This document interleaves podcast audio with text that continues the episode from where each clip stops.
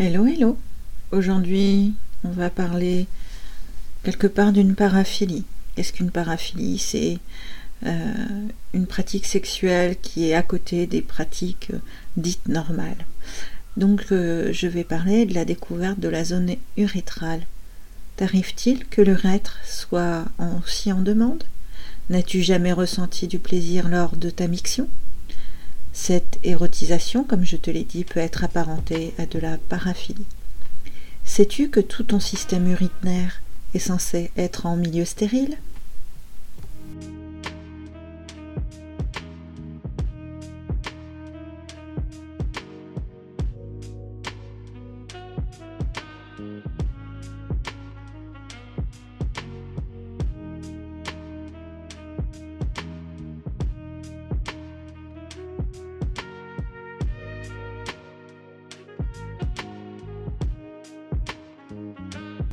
Donc oui, aujourd'hui je vais te parler de l'érotisation de l'urètre.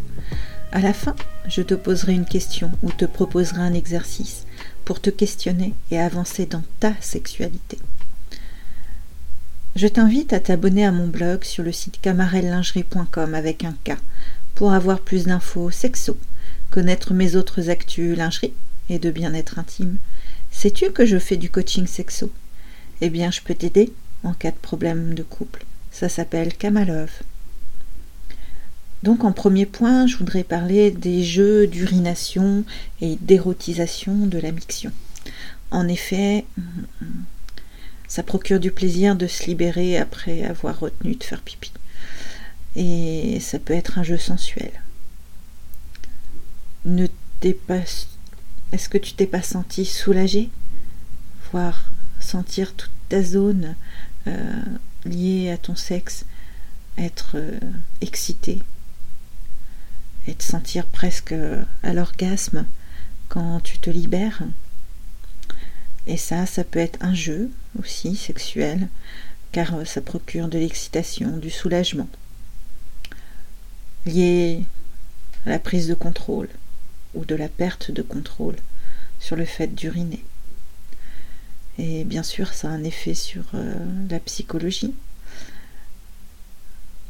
Alors, euh, bien sûr, il faut faire attention à son hydratation, car euh, le fait de se retenir d'uriner pendant longtemps peut provoquer, si on est fragile, surtout des, problèmes de cystite. Donc, boire, c'est bien, mais aussi prendre du jus de canneberge qui est vraiment une, une baie qui est euh, vraiment très bonne contre les cystites et euh, les, fragilités euh, au niveau des reins et, de l'urètre. Hum, bien sûr, si tu as des fragilités connues et déjà expérimentées, tu ne joues pas au jeu d'urination et de contrôle de la, de la miction. Hein. Euh, bien sûr, euh, surveille ton, ton odeur d'urine, ta couleur, et euh, fais attention de ne pas être en globe. Qu'est-ce qu'être en globe? Ben, C'est d'avoir tellement retenu ton urine que tu n'arrives plus à uriner, et on appelle ça avoir la vessie en globe. Donc la vessie mécaniquement peut retenir environ 1 demi-litre à 750 millilitres de d'urine. Donc euh, si elle retient plus euh, et qu'elle se bloque, bah, forcément tu vas être en globe. Donc euh, il faut être prudent, comme tout jeu, il faut savoir connaître les tenants et aboutissants de, chaque euh, problème potentiel et en être conscient et bien connaître ton corps. Mais euh, ça peut être un jeu très intéressant et très érotique euh, de jouer avec les jeux d'urination. perso, j'aime beaucoup. bien sûr, ça s'organise, c'est comme tout. ça ne peut pas se faire partout. Mais se retenir de faire pipi euh, pour avoir du plaisir lors de la libération, ça peut être un jeu sympa. Euh, est-ce que c'est euh, lié à des, de la paraphilie? Quelque part, oui. Il y a même des jeux qui s'approchent des jeux de régression au niveau urinaire avec de l'incontinence plus ou moins souhaitée, provoquée, etc., avec des régressions liées à l'enfantinage, comme la BDL, donc c'est Adult Baby Diaper. elle, je ne sais plus. je ne sais plus le L, Lovers. Donc, euh, ce sont les, les amoureux des couches adultes. Euh, donc, euh, ça peut être bien sûr juste urinaire ou urinaire et scatophile. Donc, après, chacun ses limites, chacun son plaisir du moment que c'est entre adultes consentants. donc, ça peut être une, une partie du jeu pour euh, les little euh, dans le BDSM. Euh, voilà, et puis ça peut être aussi lié à tout des, à plein de jeux sexuels liés aux pratiques médicales ou paramédicales dans les jeux de rôle, etc. Donc voilà, ça peut être fun. pour des personnes qui ont envie d'explorer ce genre de, de d'aspect et il faut que ça soit ludique et euh, que ça reste léger et ne pas en culpabiliser après, c'est surtout ça. Après, il peut y avoir euh, des jeux liés à l'urètre euh, de façon durant l'acte directement et euh, donc là, euh, c'est avec stimulation directe, par exemple, donc avec une stimulation externe et de surface. Euh, et si on est très très en demande, il arrive que l'urètre se dilate. D'ailleurs, pour les hommes, c'est facile de jouer avec, avec l'urètre puisque c'est le même canal qui va servir à l'éjaculation et, à la sortie du liquide préséminal. Donc c'est une zone qu'on lèche, voire qu'on euh, euh, touche directement avec la langue, qui peut être un petit peu pénétrée, voire à la pulpe du doigt. Et euh, c'est une zone vraiment très érogène. Et la femme aussi, la femme dans toute sa la grande dénomination, hein, ça peut être euh, voilà, une zone érogène où on peut caresser autour, on peut euh, caresser directement, on peut y passer la pulpe du doigt, tourner, appuyer, écarter doucement, tapoter, voilà, ça peut être plein plein de choses de ce goût-là. Et après, on peut être conscient ou pas conscient durant un cunilingus qu'on nous fait ça. Après, chacun euh, prend conscience ou pas de, ce genre de jeu. Mais euh, ça peut être un jeu vraiment direct. Et euh, si tu as déjà eu une sonde vésicale, tu peux être d'entrée de jeu plus ou moins dilaté parce que c'est une zone qui a été déjà écartée. et si tu veux vraiment travailler plus la dilatation et euh, vraiment euh, cette stimulation externe et de surface, tu peux utiliser du gel euh, pour vraiment être sûr qu'il n'y a pas de problème. Fais bien attention d'avoir les ongles courts et d'utiliser des doigts propres. C'est important vu que c'est une zone qui est censée être en milieu stérile. et si tu en veux plus, si tu as envie d'explorer encore plus, qu'est-ce qu'il peut y avoir?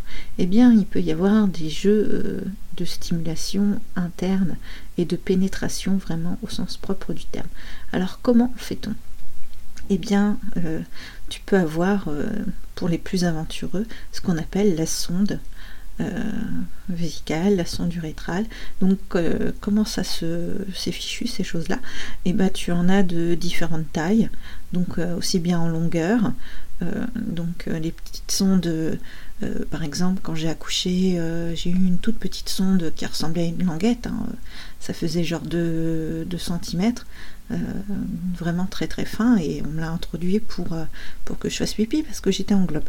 Forcément, quand tu contractes énormément la zone parce que tu es en train de, de préparer, tu es en plein travail pour accoucher, et eh ben c'est pas obligatoirement facile, surtout si tu es sur le dos.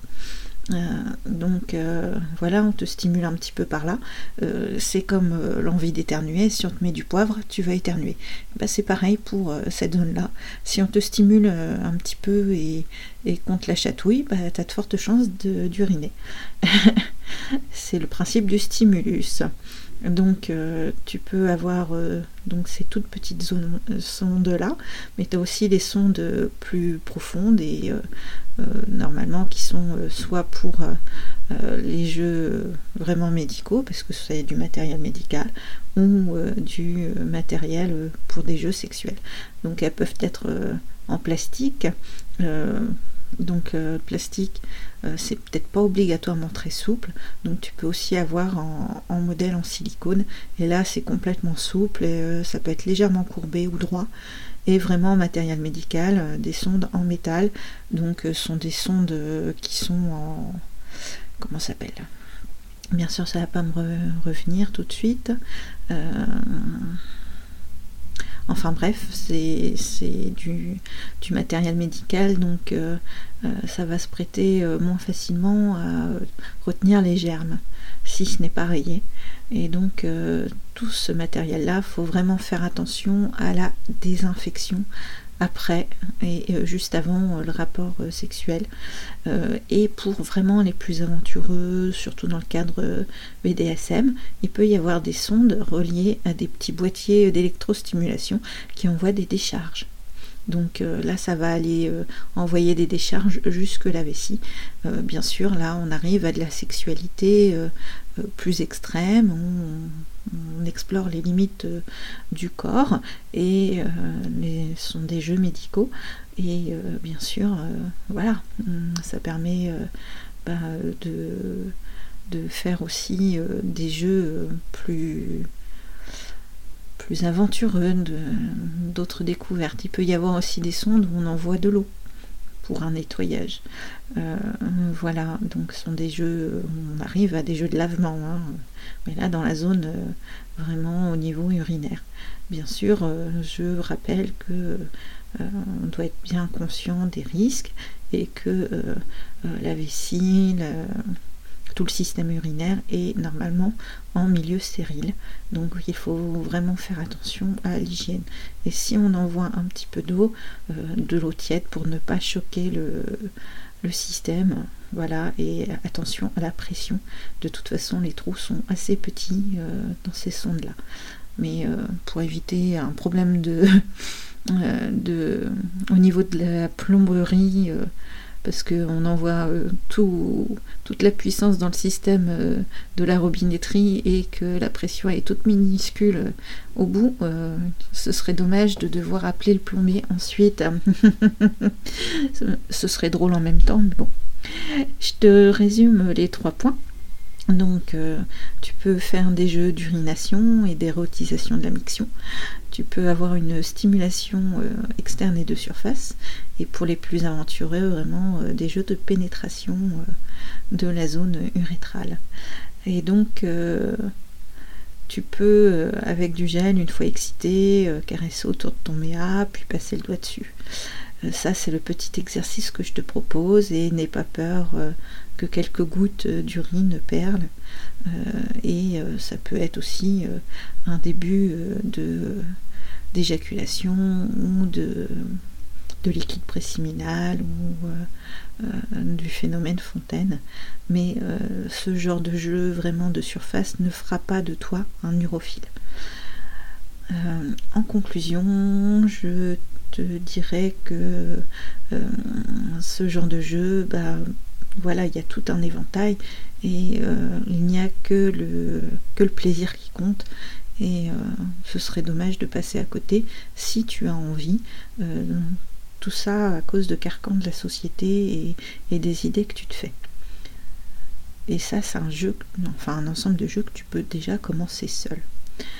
Je t'ai présenté un épisode de Charnel, le podcast qui parle de sexualité de façon décomplexée. N'oublie pas, où il y a de la gêne, il n'y a pas de plaisir. Débarrasse-toi de tes complexes.